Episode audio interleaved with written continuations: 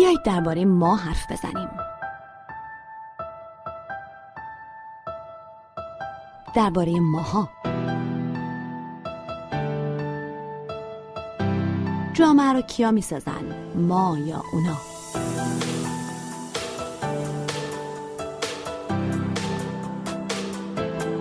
اینا اینطورین اونا اینطورین اما اینا همون اونا هستن.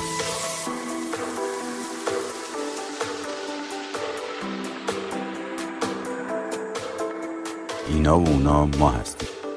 ما یعنی جامعه. جامعه یعنی ما. یعنی ماها.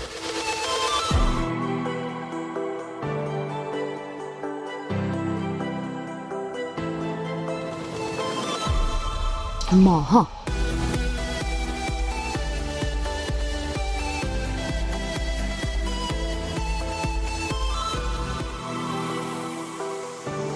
سلام من فهیمه خزر هستم روزنامه نگار. منم حسین بازیان هستم جامعه شناس و ما با شما هستیم با یک پادکست دیگه از مجموعه ماها. اتفاقا موضوعی که امروز می‌خوایم دربارش حرف بزنیم خیلی زیاد دربارش حرف زده شده. یعنی اصلا اینطور نیست که دربارش حرف نزده باشیم. قر زیاد زده شده حرف زیاد زده شده تذکر داده شده انتقاد شده. یعنی اصلا موضوعی نیست که ما حواسمون بهش نبوده باشه. هم هم حواسمون بهش هست اما جالبه که اینیش تغییری در وضعیت ایجاد نکرده و ما هنوز حوصله رعایت مجموعه آداب و مقررات مربوط به رانندگی رو انگار نداریم. در این شماره از ماها می‌خوایم درباره رانندگی حرف بزنیم. رانندگی به سبک ایرانی.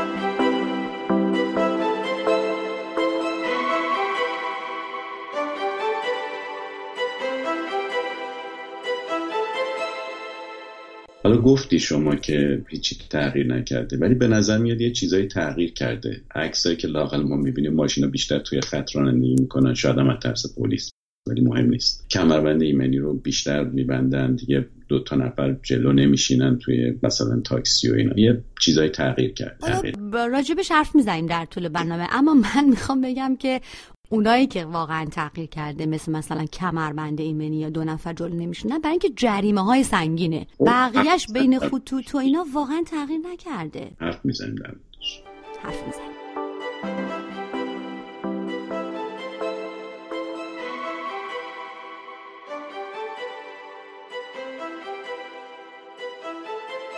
این جمله حتما همه شنیدن که رانندگی یه آدم یا افراد توی جامعه خیلی نشانگر خوبی درباره کاراکتر آدما و به شکلی شاید بتونه بقیه رفتارهای اونا رو هم توضیح بده. اطلاعات مهم شاید رانندگی آدما توی جامعه درباره ویژگی های دیگه اون جامعه بتونه به ما بده. فرض کنین یه نفر که هیچی از جامعه ایرانی نمی‌دونه. یهو امروز میاد دور میدون آزادی یا تو خیابون انقلاب یا بزرگراه همت یا نه اصلا یه سفر از جاده هراز یا چالوس میره شمال ایران. در این تماشایی که داره می‌کنه رانندگی ایرانیان رو چه چیزی درباره جامعه ما دستگیرش میشه؟ فکر کنم اولین چیزایی دستگیرش میشه اگر نشنیده باشه یا خودش تجربه نکرده باشه قبلا تجربه مرگ ترس از مرگ که عمیقا ممکنه در هر لحظه که از خیابون می‌خواد بگذره. یا حتی سوار ماشین کسی است که رانندش کس دیگه ایه ممکنه هر لحظه احساس کنه الان دوتا ماشین به هم می‌خورن یا اینجا تصادف میشه یا ماشین الان خورد به من. ولی اگر تو اون جامعه زندگی کرده باشه اون وقت دیگه این ترسش روزمره شده و دیگه اون ترس رو نداره اتفاقا. فکر کنم این اولین تجربه است. برخی از افرادی که آمدن ایران از این تجربه هستی شناسانه مرگ صحبت کردن در تجربه رانندگی خودشون. ولی از طرف دیگه هم ممکنه قبطه بخوره به حال این مردمی که با این مهارت عجیب از توی شلوغی همدیگه عبور می‌کنن از موتوری که تو پیاده رو میاد به ملت وسط چهارراه از وسط تریلی و ماشین و نمی‌دونم راید و موتور گازی و اینا همه رد میشن هیچکی هم به هیچکی نمی‌خوره یا خیلی کم می‌خورن لاقل به هم دیگه یا کمتر از انتظار با هم دیگه تصادف می‌کنن توی اون نظمی که از طریق یک بینظمی حاصل شده. و از طرف دیگه اینم متوجه میشه که اینجا قانون کاری نیست. انگار زور یا سازشه که مسئله رو حل می‌کنه. شاید هم بیشتر زور. چون مثلا همین وضعیت آشفته ترافیکی رو به عنوان مثال توی ترکیه هم شما شاید ببینید به عنوان همسایه ایران. ولی اونجا امکان حل نزاع توسط سازش بیشتر یعنی تضادی که بین منافع دوتا آدم یا دوتا راننده پیش میاد بیشتر طریق سازشه. در حالی که تو جامعه ما ممکنه این واقعا به نزاع خیلی شدیدی منتهی بشه یعنی دو نفر ترمز دستی رو بکشن و برن سراغ زنجیره. از تو صندوق عقب در آوردن یا قفل فرمون رو کشیدن و شروع بکنن یه مقدار فحشای آبدار و آب نکشیده به هم دیگه بدن و بعد شروع کنن به زدن هم دیگه. همه اینا تجربه هاییست که ممکنه بکنه و معلوم بشه برای اون آدم که اینجا قانون انگار کاری نیست. زوره که کار پیش می‌بره. یه موقعی ممکنه یه هم سازش کنن. ولی یه چیز مهمتری که اگر یه مقدار عمیقتر جلو بره. ممکن از طریق اون نظمی که از طریق بینظمی حاصل شده ببینه اینه که کنش توی این جامعه چقدر پیچیده است. و این رفتار پیچیده انقدر عادی و به عادت تبدیل شده که برای اجرای این کنش پیچیده تلاش زیادی نمی‌کنن. مثال بزنم. شما اگر مثلا توی این جامعه های خصوصا اروپایی حالا جامعه آمریکایی به دلیل خصوصا قسمت های مهاجرینشش کمتر شاید این رو ببینید. ولی وقتی مثلا می‌بینید که یه خط ماشینا دارن میرن و جلوی توقف می‌کنه. اولین کاری که ماشین پشت سری ممکنه بکنه توقفه. در حالی که در ایران ممکنه اولین کاری که می‌کنه یا محض اینکه فکر کنه ماشین جلویی داره سرعتش کم میشه یا ترمز کنه بغل رو نگاه کنه که خطش رو عوض کنه. گاهی اوقات حتی بغل هم نگاه نمی‌کنه یا راهنما هم حتی نمی‌زنه و خطش رو عوض می‌کنه. این یک نوع پیچیدگی ایجاد می‌کنه در کنش که تبدیل شده عملا به یک رفتار عادی. و این کنش پیچیده در جامعه پیچیده بخش مهمی از روانشناسی اجتماعی ما رو درست می‌کنه که مظهرش رو شما در رانندگی می‌تونید ببینید. یعنی اونجا نمایش فوق العاده از این کنش پیچیده در جامعه پیچیده رو می‌بینید که در همه اجزای زندگی ما راه داره. همون کنش رو شما تو اداره هم می‌تونید ببینید که وقتی میرید و می‌بینید که مثلا کارتون از این طریق انجام نمیشه می‌دونید هزاران راه دیگر هم هست برای انجام شدنش که در وهله اول ممکنه به نظر نیاد. و از همون پیچیدگی های حکایت می‌کنه که فقط کسی که تو این فرهنگ زندگی کرده و نشو نما کرده و اون کنش پیچیده رو یاد گرفته و آموخته می‌تونه ازش بهره بشه. یه چیز دیگه هم که احتمالا تجربه می‌کنه به نظرم اون آدم فرضی که داره جامعه ایران و موقع رانندگی تماشا می‌کنه کارکرد بوغه کارکرد عجیب و غریب بوغ. یعنی یکی از مهمترین جلوه های فرهنگ رانندگی در ایران بوغه. بوغ از همه چی توی اتومبیل به نظر می‌رسه که مهمتره. برای سلام و احوال پرسی بوغ می‌زنیم. حالا اگه در اتفاقی نادر کسی بهمون راه داد که راجبه هم باید حرف بزنیم بیو بر تشکر بوغ می‌زنیم برای خود گرفتن راه بوغ می‌زنیم برای فوش دادن به راننده دیگه دستمون رو می‌ذاریم روی بوغ و بوغ ممتد می‌زنیم. برای تذکر دادن برای هر کاری پشت فرمون میشینیم و همینطور بوغ می‌زنیم. در حالی که خب این بوغ کارکرد مشخص خودش رو قرار بوده داشته باشه. ابزار آلودگی صوتی که قرار نبوده باشه. چرا اینقدر بوغ می‌زنیم؟ یعنی سر خودمون در نمی‌گیره اینقدر بوغ می‌زنیم. بوغ در وهله اول وقتی اومده روی ماشین جنبه اخباری و به اصطلاح هشداری داشته. یعنی قرار بوده که به دیگران هشدار بده که قرار اتفاقی بیفته یا جلوگیری کنه از یک اتفاق. یعنی می‌خواسته خبر بده و جلوی اتفاق ناگوار رو بگیره. این کارکرد اولیه بوده که از بوخ سراغ داشتیم. قرار بوده جبران عدم رعایت قواعدی رو بکنه که اگر اون قواعد رعایت می‌شد دیگه نیازی به اون هشدار یا خبر دادن نبود. اون خبری که قرار داده بشه در مورد رعایت عدم رعایت قانون از کجا میاد؟ از یک جامعه بیرون میاد که قرار شما قانون رو رعایت کنید اینجا قانون رو بیایم ببینیم که معنی مدرنش چیه. قانون اینجا در واقع واسطه است بین من و شما. یعنی نقش میانجیگرانه ای که ما در جامعه مدرن داریم. چون یکی از چیزهایی که جامعه مدرن از جامعه سنتی جدا می‌کنه اینه که جامعه های مدرن بر مبنای میانجی ها شکل گرفتن. یعنی میانجی میان من و شمایی که دیگه همدیگر رو نمی‌شناسیم. اگر من و شما در یه جامعه کوچیک زندگی می‌کردیم همدیگر رو میشناختیم یا رابطمون به گونه بود که می‌تونستیم به صورت فردی با همدیگه حل و فصلش کنیم نیاز به این میانجی ها نبود. ولی چون چنین چیزی نیست یه چیز دیگری میاد بین من و شما میانجی میشه که ما اسمش رو می‌ذاریم قانون و این قانون از طریق یک سری علائم و یک سری مقررات نمادین مثل چراغ مثل خط مثل بسیاری از علائم راهنمایی رانندگی بین من و شما میانجی میشه که این میانجی ها مشترکن. یعنی من و شما ازش یک معنای مشابه می‌فهمیم و اونا قرار بین من و شما میانجی بشن بدون که من و شما با هم حرفی بزنیم. اینجا یه عنصر میانجی میاد. حالا اگر اون عنصر میانجی یه جایی خوب کار نکنه بوغ میاد اون رو جبران می‌کنه. حالا توی جامعه که هنوز مدرن نشده گرچه آسمون خراش هست موبایل هست ماشین هست تکنولوژی هست ولی هنوز از لحاظ نوع رابطه اجزایش مدرن نشده وقتی این تضاد نتونه خوب حل بشه یعنی ما هنوز اون آدمایی نباشیم که اون میانجی برای ما کار کنن ما قرار اینو با زور حل کنیم. یعنی باز دوباره به صورت فردی. و بوخ اون وقت به جای عنصر خبر میشه تبدیل میشه به یه عنصری که قرار ادامه اون زور باشه یعنی بوق اعتراضی. بوق فحش در بوق ناسزا بوق اینکه بخواد راه بگیره بوق اینکه بخواد تفوق پیدا بکنه بر طرف دیگه. و اون وقت این رفتاری که اومده جای اون میانجیه نشسته کم کم تبدیل به یه عادتی میشه که تسری می‌کنه تو سایر جاها.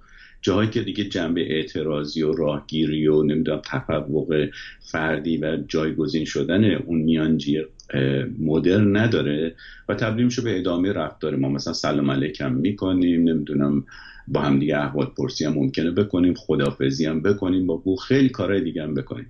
و جالبه که شما این نشانه جدید بو و حتی مثلا در یه جامعه های مدرنی که توش مهاجران زیادن و از جامعه های اومدن که کمتر مدرن بودن می‌بینید. تو حتی همین آمریکا مثلا تو ایالاتی که کمتر مهاجر نشین هستن یا مناطقی که مهاجران کمتر هستن این تفاوت فرهنگ رانندگی و استفاده از بوغ رو شما می‌بینید با جاهایی که بیشتر مهاجر پذیر هستن.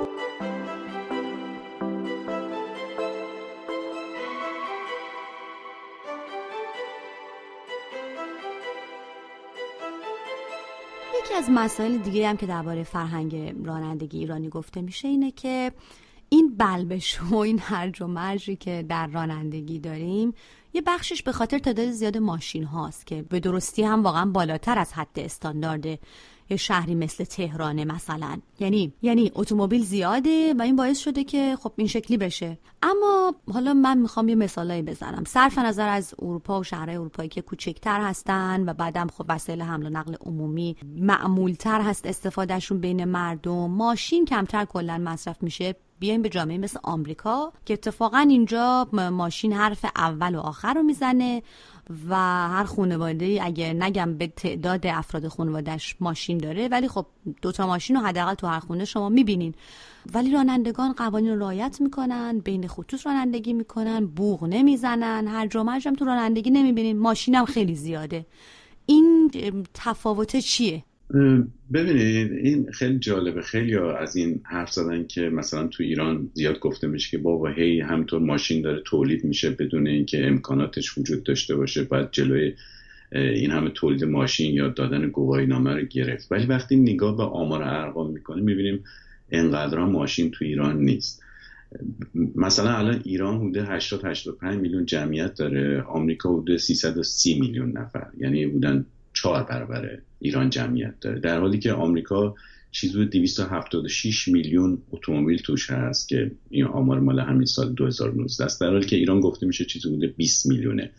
یعنی 13 برابر ایران توش ماشین هست خودرو هست. به این ترتیب یعنی حدودا سه برابر برای هر نفر توی چیز توی ایران نسبت به آمریکا کمتر ماشین هست. اینطور که نگاه می‌کنیم می‌بینیم که پس اتفاقا اینجا باید وضعیت خیلی بدتر باشه. ولی شاید یکی از دلایلش اینه که اینجا منابع بیشتری هست. یعنی درسته که ماشین ها زیادترن ولی خب راه هم بیشتره. و یادمون نره که از دید جامعه شناختی اگر منابع در جامعه کاهش پیدا بکنه اون وقت تضاد و ستیز بر سر اون منابع اندک بالا می‌گیره. گذشته حالا از مسئله مدیریت و انصاف که دو تا عامل دیگه هستن. ولی خب چون تو این جامعه می‌بینیم که منابع بیشتره دعوا هم کمتره. توی جامعه ما منابع کمتره بنابراین دعوا بیشتره. حال بجز اینا بجز منابع بجز خیابونا جاده ها پمپ بنزینا تعداد ماشینا بجز همه اینا رفتار خود راننده ها با هم هم هست. همه انگار موظفن که با هم دعوا داشته باشن. آمادن برای اینکه دیگری حتما و الزامن بد رانندگی کنه. راننده بدی باشه اشتباه کنه. یا بخواد راه اونا رو بگیره بهشون راه نده حقشون رو بگیره. یعنی انگار با یه بدبینی سویچ رو میندازیم و ماشین رو روشن می‌کنیم. حالا راننده ها لبخند به هم نمی‌زنن هیچ. اینا که بماند اما همه هم اسفند روی آتش. یعنی تعداد پروندهایی که فقط به خاطر دعوا و درگیری و نزاع بعد از تصادف در پزشکی قانونی هست به شکل حیرت انگیزی بالاست. بارها شده که تصادف شده. کسی هم از طرفین در تصادف نه مرده نه آسیب دیده. اما تو دعوای بعد از تصادف قتل اتفاق افتاده. یعنی در تصادف انگار فرض بر اینه که حتما یه عمدی بوده یه کوتاهی بوده یه قصدی بوده. اونم حتما از طرف مقابلا. و حالا ما باید حسابش رو بذاریم کف دستش. تا حال که خب تصادف اسمش روشه تصادفیه. اما انگار که ما حتما یه توطعه ای درش می‌بینیم. باید یه دعوایی بکنیم با کسی که عامل این تصادفه به نظرمون و هیچ وقت هم خود ما نیستیم. حالا اینجا شما دارید از تصادف صحبت می‌کنید ولی شاید بدونید که بیشترین میزان قتل در ایران اتفاقا قتل های تصادفی است. به این مفهوم که از قبل برنامه ریزی براش نشده که کاملا ناشی از یک خشم ناگهانی است که بروز کرده. دوم بلد نیستن. خب حالا این خشم ناگهانی که بروز کرده چطوری مدیریتش کنن؟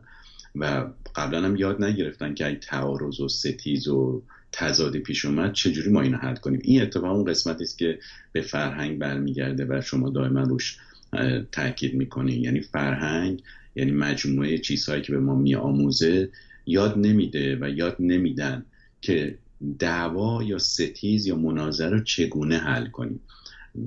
به این ترتیب اولین راه حلی که به نظرم می‌رسه توی تصادف اینه که بریم همون قفل فرمونو در بیاریم یا بعضی که حالا قمه و چماق هم توی صندوق قهوهشون دارم اونو در بیاریم و شروع کنیم با زور حقمون رو ستاندن. حقی که فکر می‌کنیم داریم. چون اولین چیزی که آدم فکر می‌کنن تو تصادف دارن که حق با اوناست. و اصلا هم فکر نمی‌کنن که ممکن طرف مقابلشون هم حق داشته باشن. دلیلش هم باز یه آموزش فرهنگی دیگه است که شما باید زرنگ باشی. حقتون نباید بذارید بخورن. اگرم حق باهات نبود نباید کوتاه بیای نباید نشون بدی که ما اینا رو میآموزیم. تعارف نباید بکنیم واقعا با هم دیگه. و این نوع زرنگی یعنی کسی می‌خواد تو این جامعه بقا پیدا بکنه ارتقا پیدا بکنه حالا به هر مفهومی از ارتقا و بقا که فکر کنیم و در هر سطحی ناچار اینا رو اجرا کنه و الا کلاهش پس مرکه است. و چون اینا رو یاد می‌گیره اجرا هم می‌کنه. چون یاد گرفته که چگونه باید اجرا کرد. اینو در جریان اجتماعی شدن میآموزه و یاد می‌گیره اجراش هم می‌کنه و بعد می‌بینه موفقه. یعنی جایی که زورش بیشتر برسه می‌تونه حتی اگر حق باش نباشه جلو بره. حتی با زدن و مجروح کردن یه طرف که گاهی اوقات هم خب ممکن از دست طرف در بره و قتل هم بیانجام همون قتل برنامه ریزی نشده. همیشه هم که مطمئنیم که حتما مقصر طرف مقابل ما. به هیچ وجه من مقصر نیستم. همیشه باید سرمون از ماشین بیاریم بیرون بگیم کی به تو گواهی نامه داده. من همیشه گواهی هم درسته. یه بخشی از اون زرنگی. یه بخشی از اون زرنگی. و جالبه که بارها همین اعلام شده. مثلا راهنمای رانندگی بارها گفتن روزنامه ها مطبوعات نوشتن.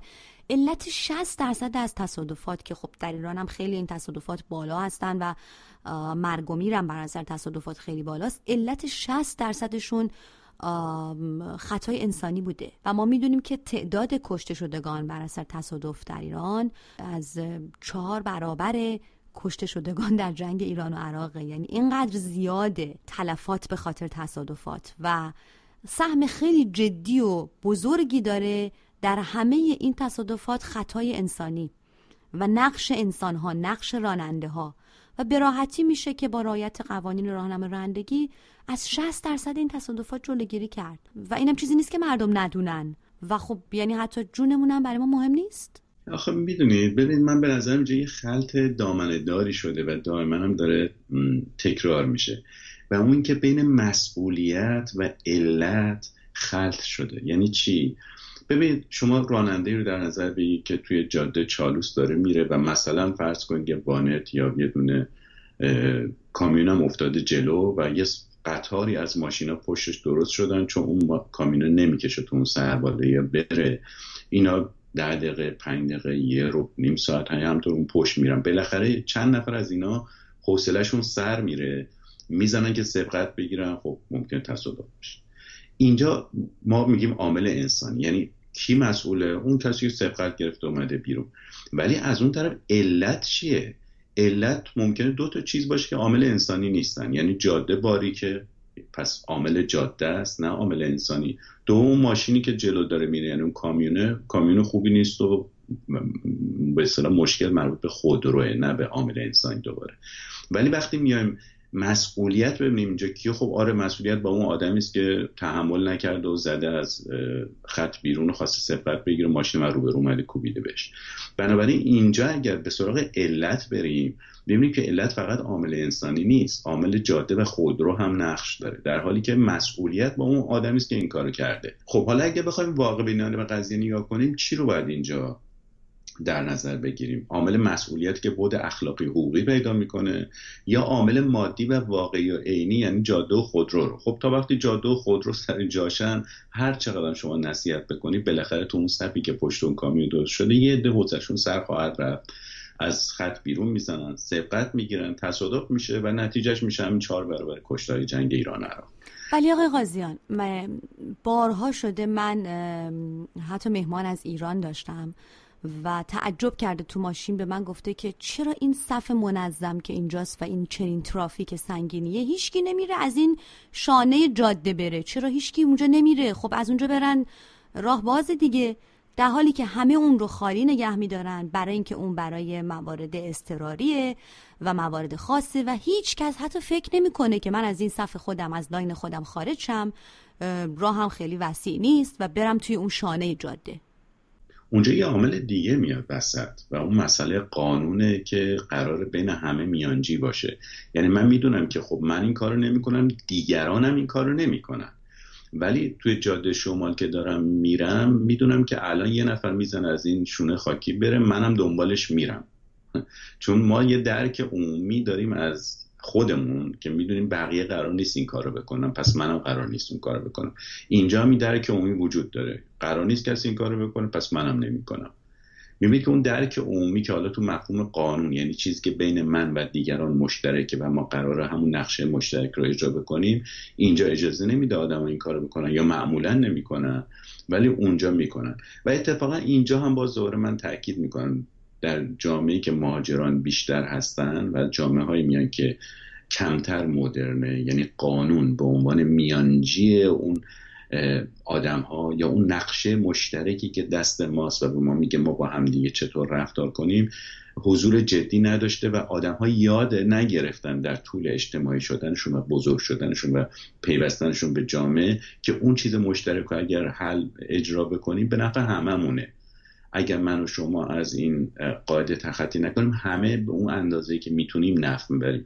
ولی اونجا چون من می‌خوام نفع خودم رو مقدم بدونم هیچکی نفع نمی‌برن. یعنی همون جاده شمالیم که داریم اینو اگه کسی بزنه تو خاکی خاکی هم یه صفحه دیگه درست میشه توش. و همه پشت اون خاکی گیر می‌کنه. خب اینم از رانندگی ماها. همین حرفا رو زدیم که آخرش بگیم حواسمون هست که من البته فکر می‌کنم در مورد رانندگی حواسمون هم هست.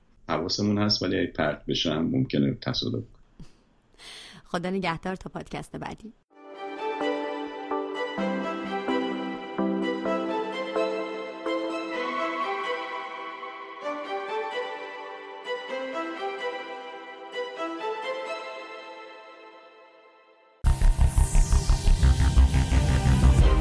کاری از رسانه پارسی. این برنامه را همکنون می توانید از کانال تلگرام، صفحه فیسبوک، اینستاگرام و توییتر ما Persian Media Production دنبال کنید.